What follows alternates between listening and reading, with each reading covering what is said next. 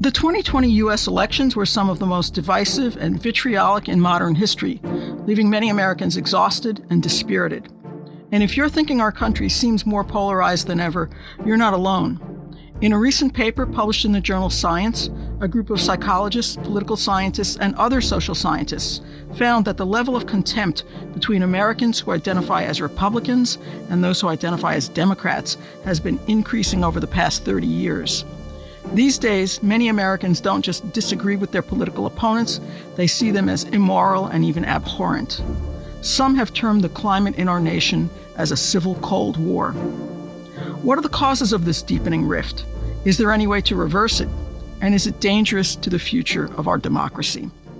These are some of the questions that we'll answer today on Speaking of Psychology, the flagship podcast of the American Psychological Association that examines the links between psychological science and everyday life.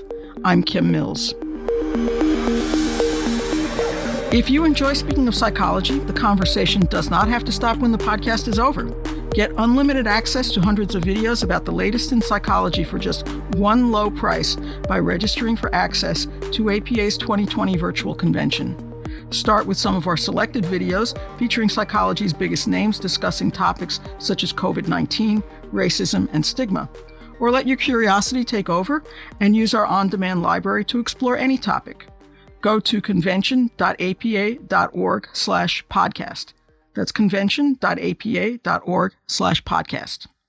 My guest today is Dr. Eli Finkel, a professor of social psychology at Northwestern University in Chicago, who co led the group of 15 researchers who wrote the recent paper in Science. He studies romantic relationships, American politics, and the intersection of those two topics, and he's here today to talk about his research.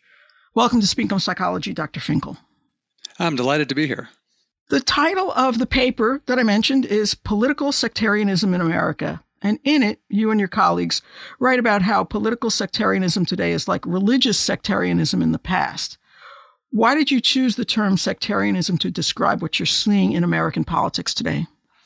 I'm glad you asked that question. Uh, there were basically two reasons. The first is to distinguish between two different types of polarization. One is a polarization based on ideas, uh, that is, Democrats and Republicans differing in their political ideals or their policy preferences.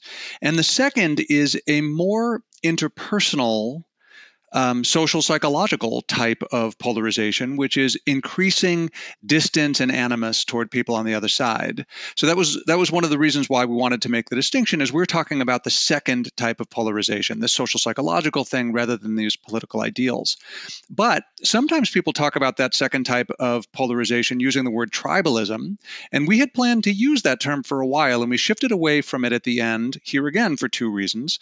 Uh, one is that um, it's it's become increasingly clear that that using the word tribalism in a in a generally derogatory way is at best a sensitive issue vis-a-vis indigenous Americans. Um, more and more people have been voicing that concern.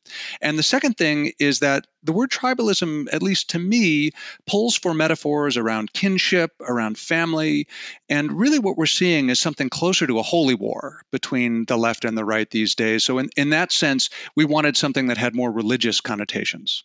So, why has sectarianism in the U.S. increased in recent years? What's behind the rift? So, we talk about a few different reasons in the paper. One of them is that um, political orientation has increasingly come to function as a mega identity. Uh, it used to be that you had plenty of liberals in the Conservative Party and plenty of conservatives in, in the Democratic Party. It used to be that, that people's social demographic categories were not determinative of which party they were in. But increasingly these days, if I tell you that somebody's a white evangelical, you have a pretty strong clue about what party that person is in. And that goes for race and gender and all sorts of other issues like that, or, or other demographic and, and social categories. So part of the issue is that Democrats um, the Democratic Party used to be a broad, inclusive group, and the Republican Party used to be a broad, inclusive group, and they had tons of internal conflict with other members of their own political party. And increasingly, the, the two groups have gone more and more different from each other. And so, this idea of sorting or the emergence of party as a mega identity is one of the major reasons why we've become so much more sectarian in recent decades. So, as reading the paper, I was thinking about how to date this or what might be some of the underlying causes of how we've gotten to this point. And I started thinking about the end of the fairness doctrine in 1987, which for listeners who may not remember this, it was a regulation that required the TV networks offered equal time to opposing views. Was, was that a factor or would you look at, say, um, the rise of Newt Gingrich in Congress or the election of Ronald Reagan, or do we go all the way back to the 60s? Well, to some degree, we're still fighting the battles of the '60s, but but you can't really date this this surging sectarianism to the '60s, in, in, large part because it was really after the '60s that you saw the party realignment, right? So it used to be that um, relatively conservative Southerners were in the Democratic Party, right? Um, and it really wasn't until after the '60s that you saw this wholesale wholesale shift of conservative Democrats to uh, of conservative Southerners to the uh, Republican Party. But yes, you're exactly right about things like uh, the Fairness Doctrine and Newt Gingrich. So the Fairness Doctrine was a, a post World War II law that required that uh, anybody using the the broadcast air uh, had to discuss um, politically sensitive topics, or at least when they discussed those topics, they had to do it in a way that was fair to you know Democrats and Republicans alike. And in 1987, um, really with support of the Reagan administration, they, they basically killed the fairness doctrine. And in 1988, um, Rush Limbaugh went into syndication. And it's not a surprise that that that was the moment when um, the sorts of media that Rush Limbaugh really ushered in went national, went viral, if you will. And soon after that, it was 1996 that Fox News launched. Um, MSNBC was casting around for a long time, try to find a format that worked. In 2006, they figured out that basically being the the liberal uh, version of Fox News, if you will, the liberal, the liberal counterpoint to Fox News was the way to do it. Um, and there's no law in the books. There's no real norm anymore, at least not like there used to be, in order to have fair coverage. So so yeah, in terms of the media, there's there's a huge profit motive to tell people exactly what they want to hear. Anger and righteous indignation and moral fury, um, those things sell. And it's not just that that we've seen the media changes. The politicians themselves have realized the power of this. And, and in that sense, there's nobody who's done a better job or a more corrosive job than Newt Gingrich. But we're not blaming the media per se. I mean, they were tapping into something that was nascent. Is, is that what you're saying? I mean, I hate to blame the media. Everyone blames the media. um, well, no, you know, there's no way the media could be at fault. Um, Look, these, these things are these things are cyclical and recursive and multiply determined. But yes, I'm also blaming the media. Um, really, at the end of the day, I blame us. I blame the citizenry. I blame the body politic. I mean, it's sort of up to us how much we want to double down on our rageful fury and and listen to one side of the political discourse instead of the other side. But do I think that that the media play a crucial role in this? I absolutely do. Um, you know, let's take the example of of wearing masks for COVID. I mean, Fox News deserves a whole lot of blame for this. Obviously, Donald Trump does too, but but it wasn't the case in other countries that half of the electorate viewed this piece of cloth over your face as as tyranny, as some sort of major violation of your um, of your freedom and independence. And that was a, a, a story that was heavily built by the right wing media ecosystem in conjunction with the right wing, um, you know, political class, especially Donald Trump himself. And I think there's a certain irony around that because, in a sense, the COVID 19 pandemic should be a uniting force, right? I mean, we're using the slogan, we're all in this together, and yet we're not. This is something that keeps me up at night. Um, you know, we've we've had this sectarianism for a while. It's as bad as it's ever been, but it's been getting worse for a long time. And and I think sometimes, like, what would it take for us to to get a little better about this. And I don't mean now, I just want to be clear about this. What would it take for us to be centrists or compromise on policy? I'm not talking about that. I'm talking about be less rageful and hateful toward each other and be able at least to hear each other, regardless of whether we actually agree. So, what would it take to get us to a place like that? And social psychologists have talked for many, many decades about the possibility that a big external threat could do the job. And and I've become alarmed about about what I think is our nation's inability to do that. And, and COVID is one, but there was one that came earlier, which is 9 11. 9 11 brought us together for something on the order of 48 seconds. And, you know, everybody loved George Bush for those 48 seconds. And then how long was it before we hated each other even more? Yeah. Now, you're going to say, well, that's because of Iraq, the Iraq War and so forth, but it's in large part because of how divided we are. So now let's enter COVID 19. And um, the Pew Research Center uh, conducted a major survey, representative samples from 14 different nations, asking them the degree to which, on a scale from I think zero to 100, the the coronavirus brought the society closer together versus pushed them further apart. And relative to the other 13 nations, America is a huge outlier in terms of Americans' belief across the political divide that we are much more divided than we were before. So it wasn't inevitable. The other countries didn't have this problem. We are almost two standard deviations above the mean on that it drove us apart measure than the second highest country, which is Spain, and about three standard deviations above the mean relative. I'm sorry, yeah, about three standard deviations higher than the overall mean uh, across the 13 other nations.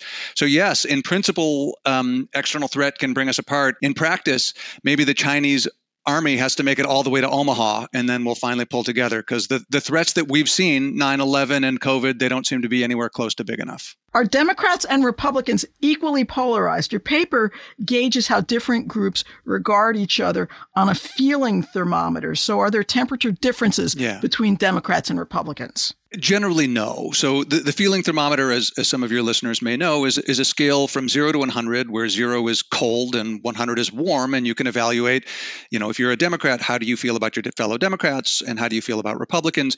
And one of the things that we highlight in, in the paper is that feelings toward your fellow uh, Democrats or fellow Republicans, your in group, basically haven't changed over the last several decades. They're in the 70 to 75 range, you know, warm, um, pretty warm, not extremely warm. What's really changed um, and is driving what we think of as, as polarization or sectarianism is the dislike for the outgroup. So if you go back to the 70s, your feeling toward the opposing party was something like a 50 on a scale from zero to 100. And now it's going down to about 20, which is something between we went from tepid to basically frosty on this temperature gauge.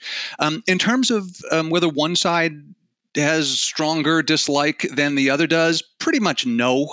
Um, they basically the the if you plot these temporal trends over time, and even if you just look at the the scores these days, it's pretty similar in terms of how much uh, they like their in group, how much they dislike their dislike the other group. Um, I will say, and this is I think an important distinction, is that we're talking about the general public, the mass public here, so Americans, um, you know, residents and citizens, but the political elites, especially political politicians, they really have polarized when it comes to ideas. And for that classification, like when we're thinking of politicians in particular, the Republicans have gone further to the right than the Democrats have gone to the left. Why is this type of sectarianism so dangerous? How is it a threat to democracy? Well, let me ask you if if you believe that the people on the other side are not just they don't just have the wrong political ideas, but they're dangerous for America and Americans. Or if you believe that, again, it's not really that we just disagree, it's that the other side is, quote, downright evil. And these are the exact measures that political scientists are using to assess this stuff. And even on the downright evil question, 42% of Democrats and 42% Republicans believe that the members of the other party are literally downright evil. Would you be willing to sacrifice a little bit of democracy to make sure that, that you keep the other side out of office? Would you be willing to vote for somebody that, that clearly was not behaving in ways that you thought were acceptable, um, clearly tried to suppress the vote, maybe of some black people, maybe of, of you know some of the other people that happen to be in your unpreferred social demographics?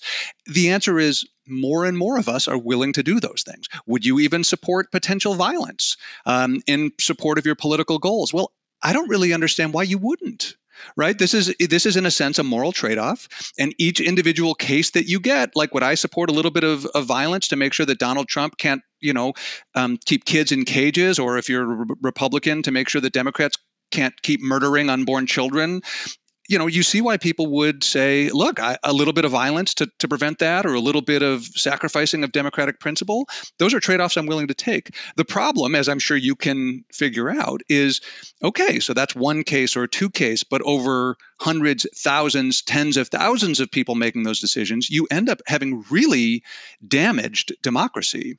And I guess I would I would love to ha- have your listeners ask themselves in a world where you've really damaged democracy because you fought so hard for the political ends rather than the the you know democratic means you've ended up with a world where it's really about power. It's really about power and domination. And whom has that ever served other than the people who have power to impose that power over the people who don't have power? That sounds pretty dire a couple months ago, we, we had another psychologist on, on the podcast, um, Tania Israeli, who was talking about a, a book that she recently published that talks about having how to have productive conversations with people you disagree with politically. Do you think that encouraging these kinds of personal conversations and connections can make a difference on a larger scale? Well, it's that last part, you know, where the rubber meets the road. Um, so, so if what you're asking me is, do I think that having meaningful conversations with people on the other side can reduce the sectarianism? Yeah, I definitely do. Get people face to face. Ideally, push them to to try to understand each other, even if they don't agree. Don't necessarily don't push them toward centrism, just toward comprehensibility without demonization. I think that can work. But you're talking about at scale that is, there's several, there's hundreds of millions of American voters, um, or a voting age anyway. Um, do I think there's something that we can implement that is scalable to get people outside of their sectarian mindsets, their vilification of the opposing party? I haven't seen it yet. I, am not giving up, but I think we are on a bad road. And unless we um, are willing to challenge not only the evildoers on the other side, but also the the um, the very very righteous people on our side to make sure that they're not overstating the case and so forth, I, I don't see how we can bridge this on a mass scale. At least I don't see how we can do that yet. What about social media as an opportunity? I mean, that is on a mass scale already. And I know a lot of people on the right are fleeing some of the standard um, social media channels now to go over to places like Parler. But what if there were something sort of, you know, the holy good uh, social media channel with some other name that we haven't invented yet? Again, I, I think that that um, the cavalry is not coming. Uh, I think that the the solutions are going to rest with us, and and the reason why is there's nothing about Twitter or Facebook that drives us apart. It's about human psychology in con- conjunction with, again, the profit motive, right? So, so Facebook and Twitter make money when people engage with content more, but but isn't that kind of misdirecting some of the blame?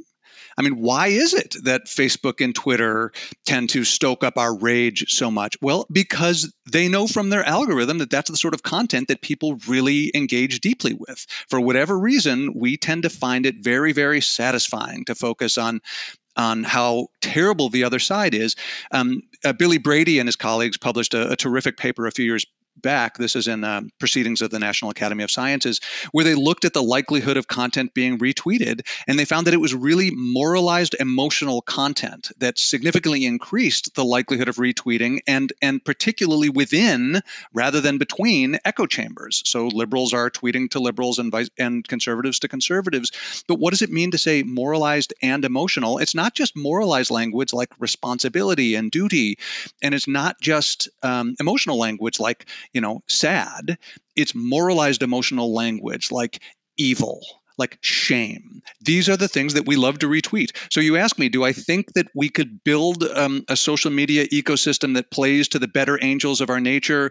I think in principle we can, but probably only among the people who are especially oriented toward trying. Um, to uh, be less demonizing of the other side, which unfortunately is not most of us.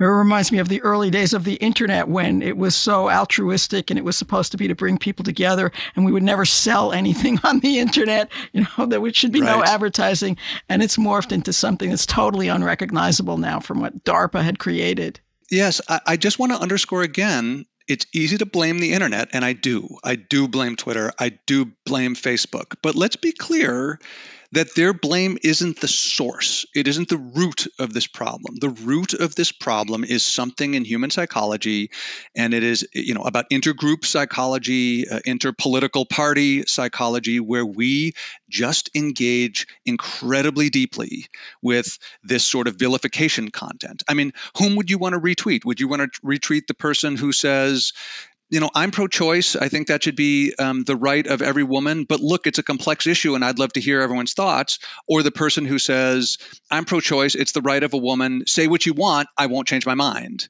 And I think, look, the data suggests that it's the latter one. Yeah. Um, and that that that one wasn't even an enraged, vilifying tweet. It was just a morally certain, definitive sort of tweet. And you know, social media love that. Why do social media love that? Because humans love that that's what appeals to us. It pushes our, our deep deep buttons. Yeah. yeah.